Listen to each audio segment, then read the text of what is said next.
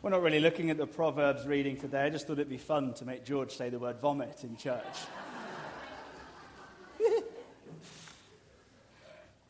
this Lent, uh, we've been thinking all about how to navigate life God's ways, those turning points and decisions that we have to make. How do we get them right and know which way to go? And we've seen that, that God's direction is perfectly and primarily revealed through his written word, through the commanding scripture, which in turn can be conveyed by the compelling spirit.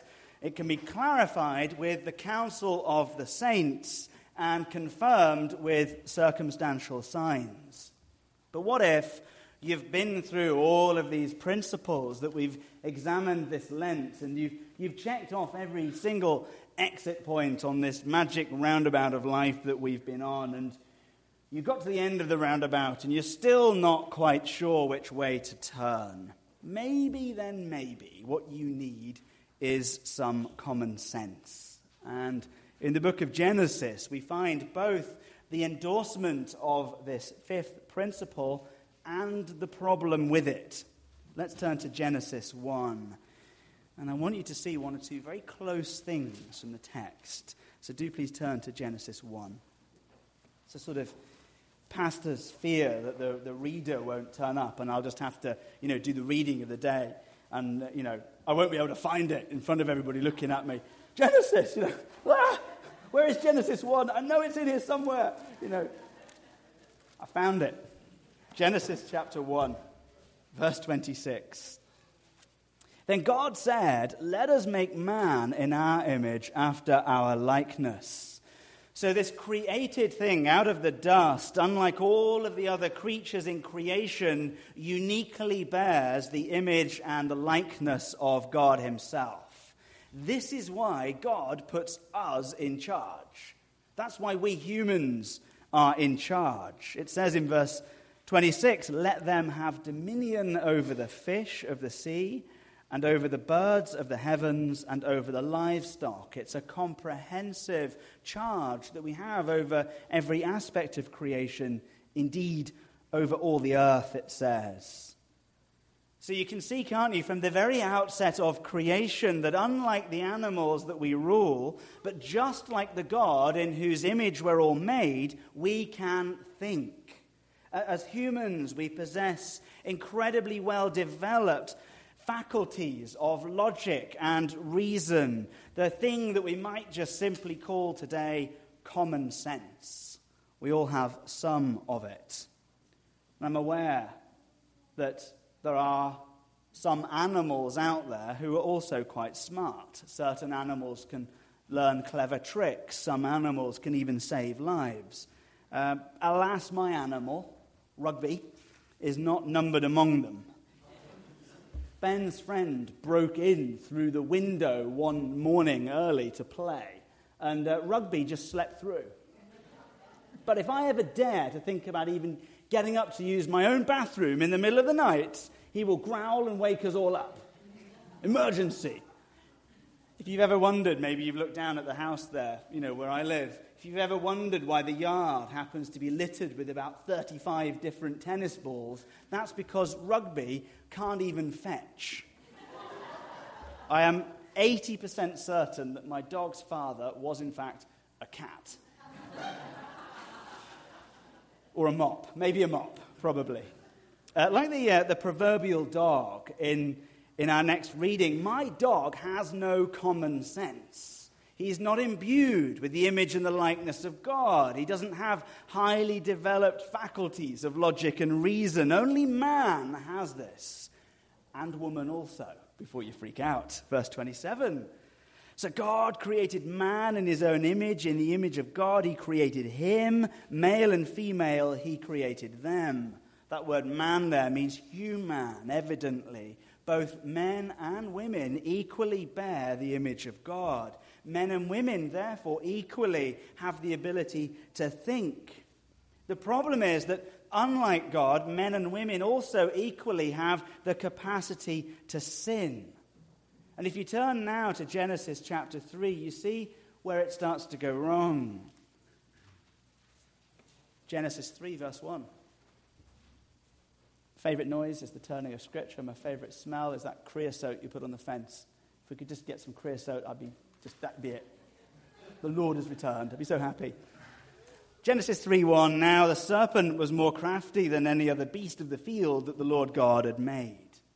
And whether it's the serpent itself or whether it is some sort of evil entity as yet unknown behind the serpent, either way, this thing is crafty. It is subtle, shrewd, and sly. And he said to the woman, Did God actually say, You shall not eat of any tree in the garden? He's introducing doubt about the command. Did God really say that? Did God really want you to do this?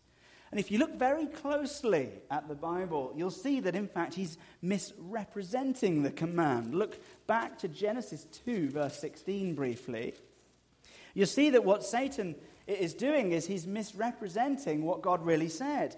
Genesis 2:16, God said, God speaking, "You may surely eat of every tree of the garden, but of the tree of knowledge of good and evil you shall not eat." God never said you can't eat any fruit. God said you can't eat that fruit. So the serpent invents a bogus command and then says to Eve, The bogus command doesn't make any sense. So maybe you should make up some sense instead and use that God given faculty of logic and reason, what we call common sense, to choose a better way, come up with a better command. You see the problem with the fifth CS, don't you? This common sense. You see the problem with it. We have this capacity to think like God, but we have this capacity to err and sin like Satan. And we might misuse our common sense. This is the problem with it. We're prone to make mistakes. Uh, in fact, I would say that by default, we will misuse our common sense. Left to our own devices, we will get it wrong. We will tend to serve ourselves. Our default position is to make mistakes.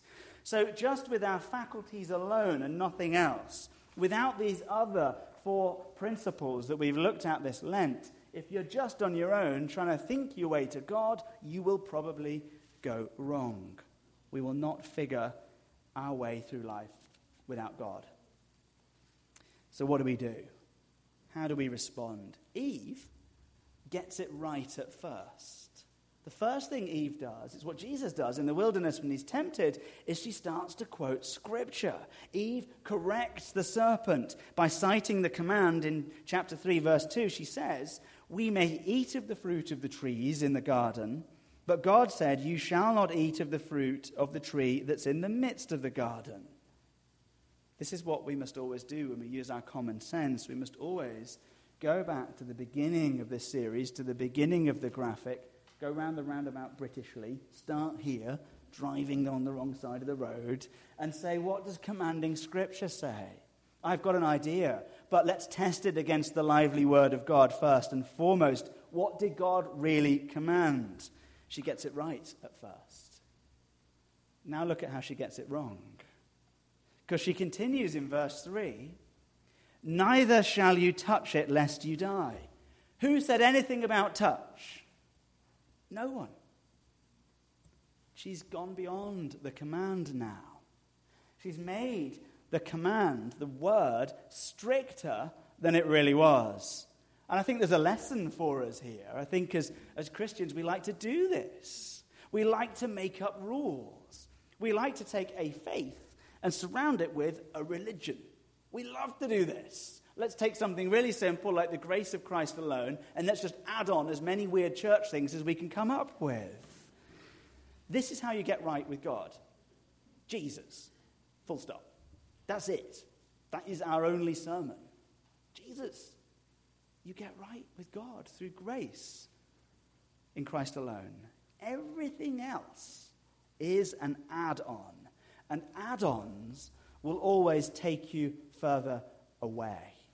If we add on to God's commands, if we make the commands of God stricter than they really are, we will be far more likely to give up on them.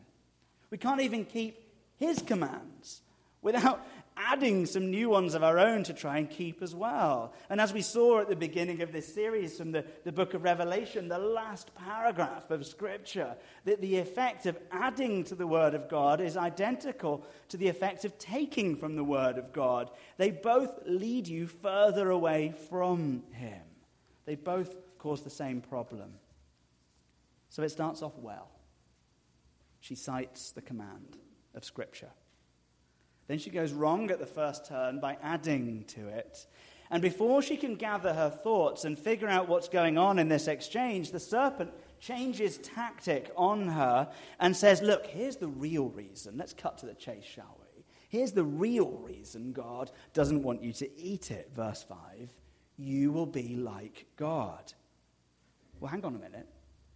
Chapter 1, verse 26 said that she already is made in the image and likeness of God. So the serpent is introducing doubt now, not about the command, but about the commander himself. Maybe God knows something that he's not told you. Maybe, maybe God's holding back on you. Maybe God's afraid that if you eat of this tree, then, then you'll become like him, and, and then maybe you know, he'll be demoted, and maybe you'll be God. Maybe this is all some scheme of God to keep himself uh, on the throne. She is now being compelled by an evil spirit, something that seeks to enthrone itself and whispers into our ear, Why don't you enthrone yourself as well? And she's barely got to grips with this second tactic when the serpent changes tactic again, keeps her on the back foot, and tries something else in verse 6. So when the woman saw that the tree was good, hang on, no one ever said that it wasn't good. This rule had nothing to do with nutrition or flavor or appearance or any of that. It had everything to do with life. And just because it looks good uh, and feels good and tastes good doesn't mean that it actually is good. But we love to do this, don't we? Well, I like it, and God likes things, so therefore this must be good. That's our human common sense. Just a few words with the snake and it's all been turned around. She's all over the place. What a mess. In fact, the, uh, the scholar Beth Moore says Satan has a counterfeit version of everything. Everything that God creates, Satan has a counterfeit version of it. And if you just look around our graphic and remind yourself of this series, you'll see that Satan has managed in this very short conversation to undermine every single point that we've looked at this Lent, every single one. The scripture no longer commands, it's been twisted. The Spirit no longer compels. Instead, there is an unholy spirit tempting. Uh, and the signs, they're upside down. Let's just look at whether we think the fruit might taste good, and then surely it's good. The signs have been turned upside down, and they don't mean what they used to mean. And by the way, we missed one counsel of the Saints. Where's Adam in all of this? Typical bloke. No one knows. She's engaged with the forces of evil in the greatest spiritual battle the world will ever see. And like so many situations today, the man is absolutely nowhere to be found or sort of lurking in the background like a limp piece of lettuce, just completely silent. You know, our wives are fighting spiritual warfare over the families, and the husband's like, you know, check my iPhone, you know. I know I do it. I really like Formula One, and, and, and Satan has made all the races happen at the same time as church. You know, I get the temptation, man. This is how it is. I have found out that, uh, that when I'm with other Christians, I make better decisions. When I'm in the body of Christ, when I'm with my family and my church family, I just make better decisions. When I get to reflect with people, I love you. When we talk about stuff, it helps. And uh, one of Satan's greatest tricks is to get us on our own, to isolate. He loves it when we stay in bed. He loves it when we go and find something else to do, when we drift away from the pews and our, and our fellow believers. He loves it because inevitably it's when we are on our own when we will make the most wrong turns. When the only thing that we have for company is the snake, we are going to make a few mistakes, I believe. And this in turn, these mistakes that we make once isolated, will of course pull us not just further from the people of God, but further from God Himself. Look at verse 8. Feeling bad, they hid themselves from the presence of the Lord. Then the blame game begins. Verse 11. God speaking, Have you eaten of the tree? He knows they have.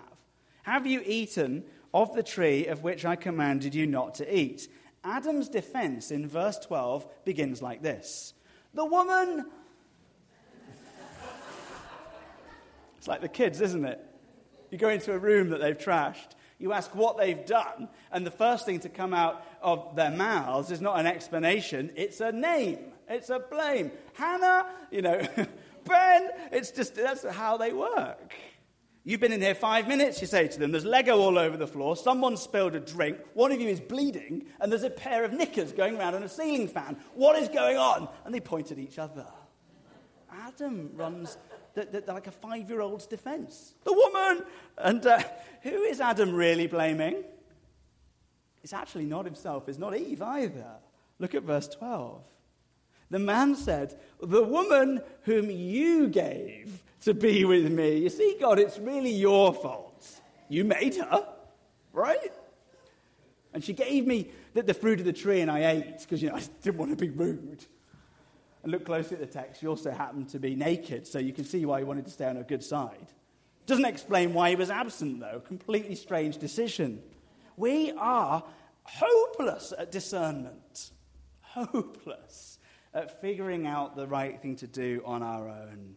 And uh, it means, this account from Genesis means that although all of us, male and female, are made in the image of God and we possess these divine faculties of logic and reason, that ability to think what we are calling common sense, every human has it. Since the fall, and maybe just before, every single human has also had this capacity to sin. The holiest person makes mistakes, and the most wretched sometimes gets it right we are a mixed bag. Here's another problem. What you can't do is just learn in advance the right thing to do in every situation. This church can't just function like a sort of training room where you come in and you take notes and create a sort of playbook of every feasible scenario that could occur in your life and the right thing to do in them. Okay, right, this has happened. It's a page 94, item number three. Definitely, this is what we do here. We can't learn in advance the right thing to do in every situation. Decisions are highly situational. That's why we call uh, situations situations. They are situational. And what makes common sense in one situation won't in another. Sometimes you need to use a bit of common sense to figure out what to do. Let's turn to Proverbs 26. We will do the vomit stuff. Let's turn to Proverbs 26 for a really great example of the situational nature of wisdom.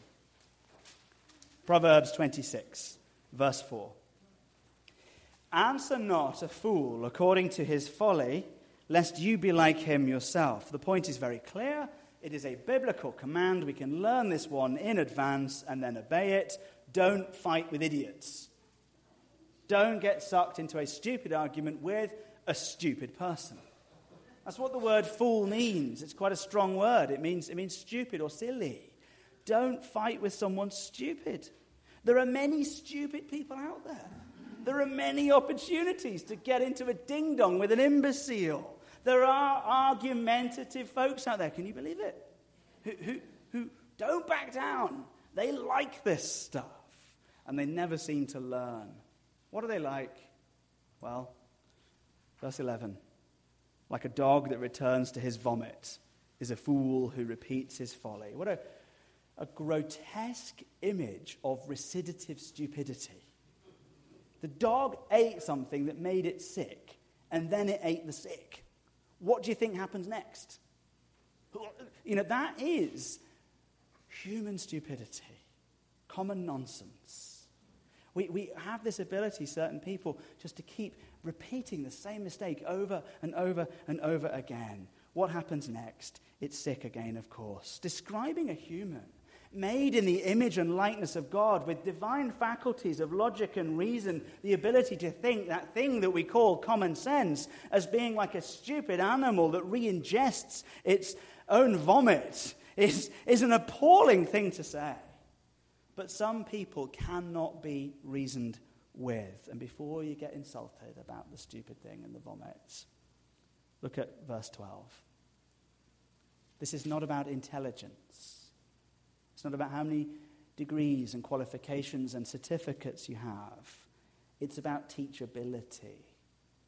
Even some members of the wise can't learn.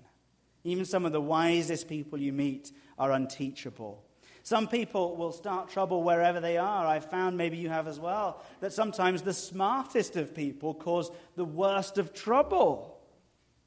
And you will hear stories of them in different settings, causing trouble at school and trouble at the club and trouble at work and trouble at church, muckraking wherever they go and starting arguments and bickering all over the place.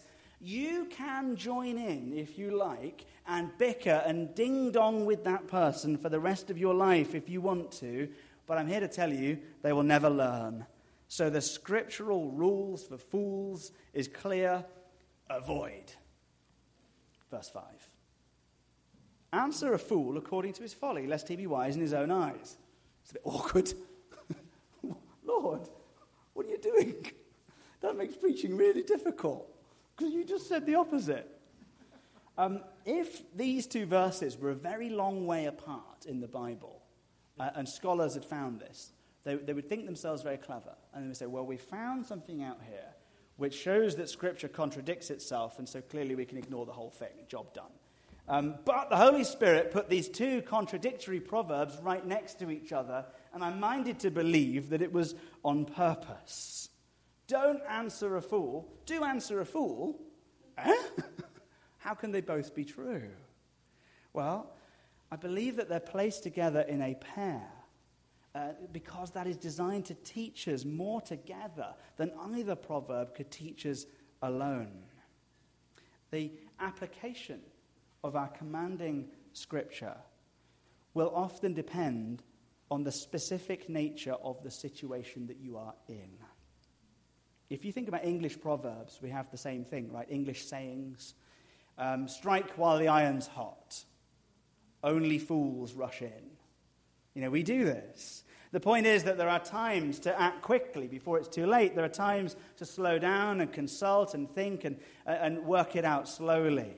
And uh, in the same way, the way that we discern which of these proverbs to apply, both biblical commands, will be highly governed by the situation that we are in, and our understanding of the situation that we are in will be governed by our common sense. So read the scriptures, the commanding scriptures.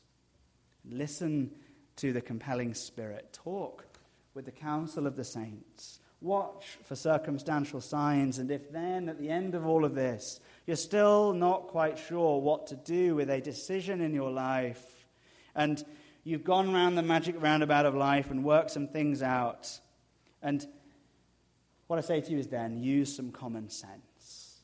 See if each of these things is pointing in, in the same direction. It may well be, if you've got a decision to make and you've got to the end of the roundabout, driving around it Britishly, that in fact you have several options, all of which are godly. They're all good options. And God is just allowing you to use that logic that you have to choose one of several pretty decent ways to go. If it's consistent with Scripture and the Spirit and the saints and the signs, you're on the right way. One last thing. Uh, this series has not really been about eternal life, and that worries me, because it should be, because we're in church. So uh, I love doing these thematic series where we look at a thing uh, that people have been asking about, like how do we make Christian decisions. I love doing that. Um, but the problem with a thematic series like this is that it can become a bit finger waggy, a bit didactic, and a bit, you know, here's what you must do.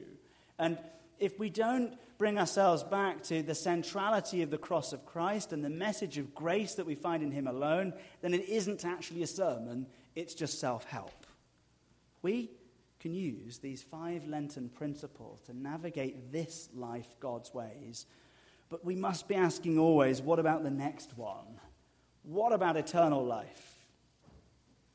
I described Eve's conversation with the serpent earlier as an engagement with the forces of evil and the greatest spiritual battle the world will ever see. Well, it was at the time, but there was one greater subsequently. And the results of the last battle were greatly different. Because Christ, you see, Christ did not leave us in this mess. Christ did not leave us just floating around on this crazy roundabout. I know a lot of you have watched it on YouTube. You know, it's madness. Christ didn't just leave us constantly wondering which way to turn and what to do, endlessly circling and going around and around, reincarnated and back again to the start. Not at all. He came in. He stepped into the mess to fight for us. And as he does this, he exposes the enemy and then he reverses the curse that came from the enemy. Then he restored our true image. And then he gives us something new. Colossians chapter 3, verse 9 says, You have put off the old self with its practices, and have put on the new self, which is being renewed in knowledge after the image of its creator. That image of God is marred, is spoiled, is, is tainted by the fall.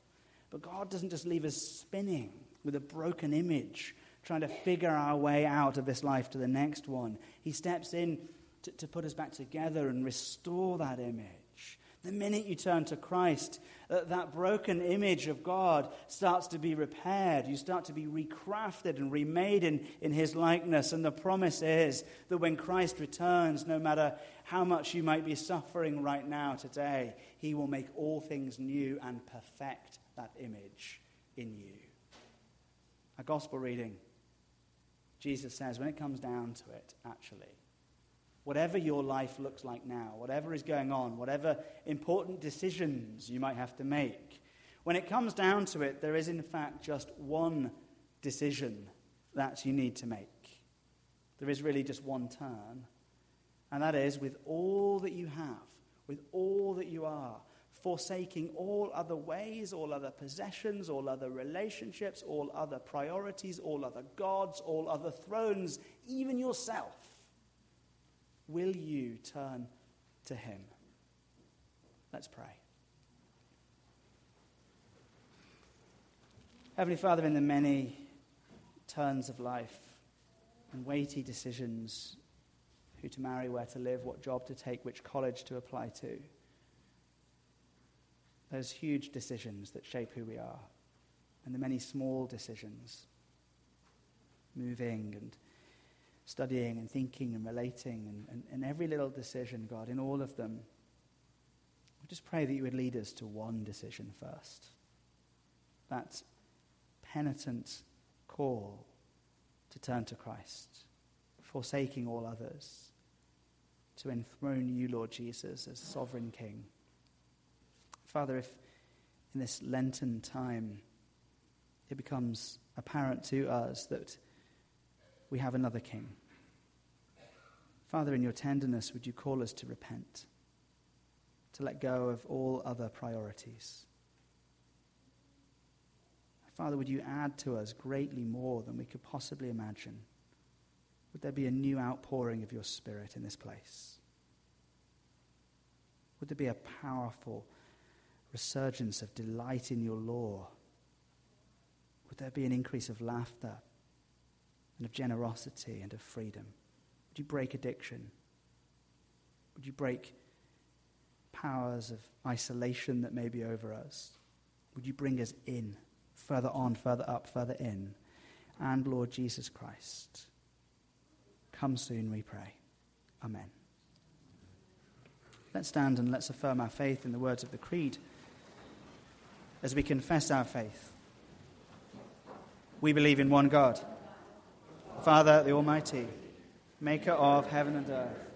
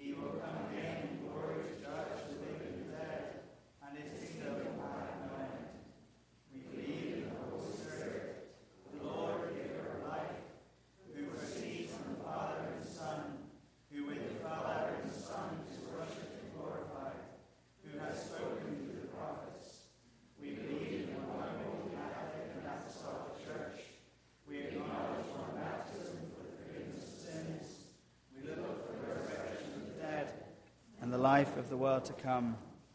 Amen. Let's sit or kneel to pray.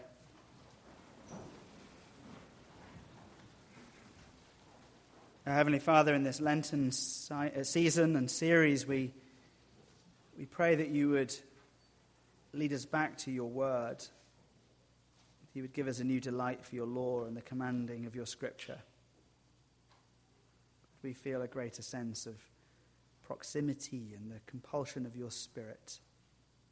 If there is something not of you that has tempted us instead of compelling us your way, would you free us from that this morning? Father, would you deepen the bonds of fellowship that we have with one another in this body and amongst all Christian people? We pray especially for the church the world over in those places where the gospel is under attack. And Heavenly Father, we ask for signs, signs of your kingdom. Would we be encouraged by the lively signs in this body, right here, right now? And would we be bold to pray for more?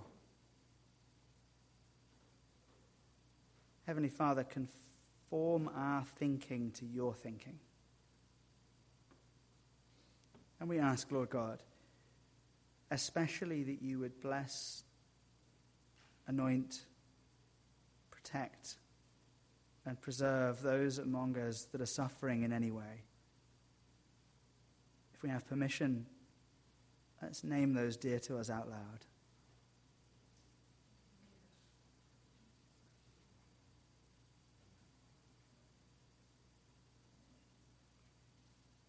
Lord, would those whispered names echo throughout your courts?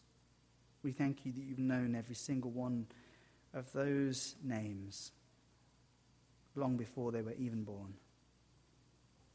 And we pray that in majesty and power and grace, you would intervene so as to answer our prayers where we are powerless. In the name of Jesus, amen.